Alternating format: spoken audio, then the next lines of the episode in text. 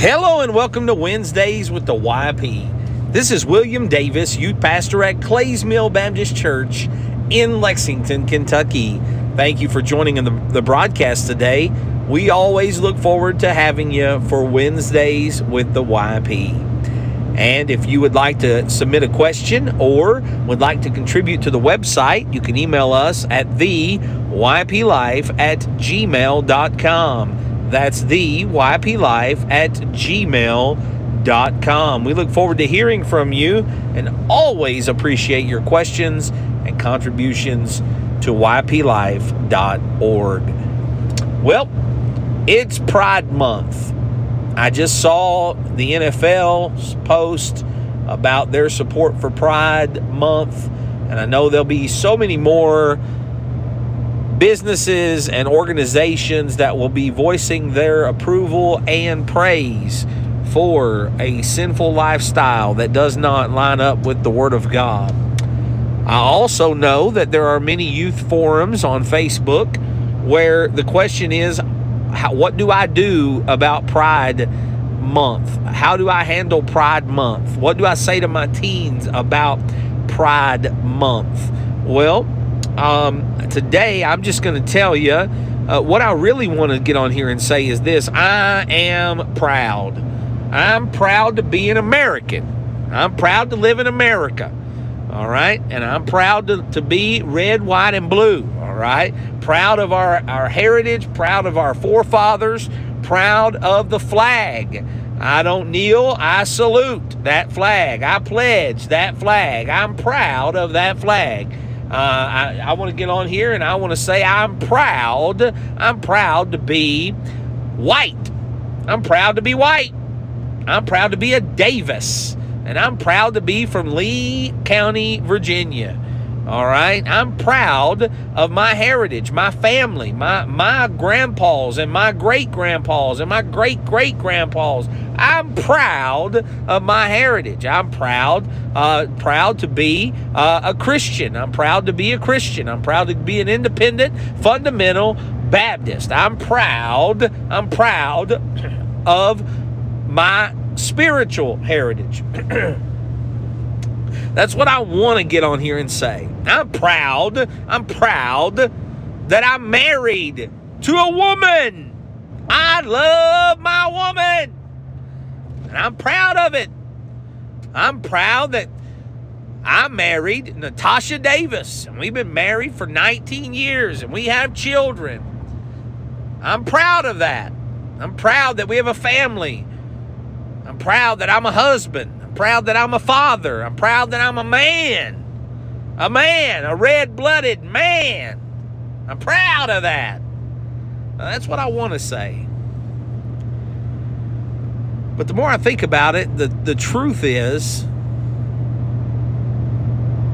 and the answer to those questions about what we should say or do about Pride Month, really, those answers should be this you know, God hates pride. He hates a proud look. He hates for us to think more of ourselves than we do of others.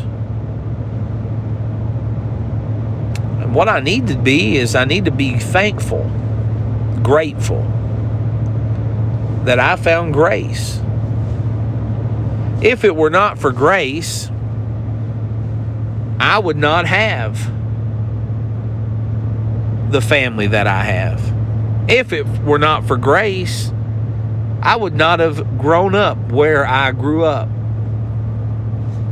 If it were not for grace, I wouldn't have married who I married. If it weren't for grace, I wouldn't be who I am. You see, I don't think the answer is to be more proud of what I am and what I have. Maybe the answer is to be thankful that God gives an alternative to pride. And that alternative is thankfulness. You see, the people who are the most proud during Pride Month are those who are unthankful and ungrateful for what God has done or has made them. It is ungratefulness, unthankfulness, and selfishness that drives their pride. Maybe the best thing I can be is to be thankful, to be grateful for grace, for God's grace in my life. You see, it's that grace that allows me to be saved. It's that grace that gives me what I don't deserve. It's that grace that shows me that mercy, which is not getting what I do deserve. God's pretty good to us. And maybe, just maybe, instead of being full of pride, the answer or the response should be that we be grateful, that we be thankful for what God has done in our life. You see, friend, for me to be proud of what I've accomplished or done in my life is just as wrong of a pride as a pride that is wrapped in a rainbow flag, changing genders. And God hates that pride either way. I shouldn't be full of pride. I should be full of thankfulness to a God who did not have to love me but chose to who did not have to give me anything that he gave me, but did. You see, I should be thankful, grateful, and merciful to others because of what God has done for me.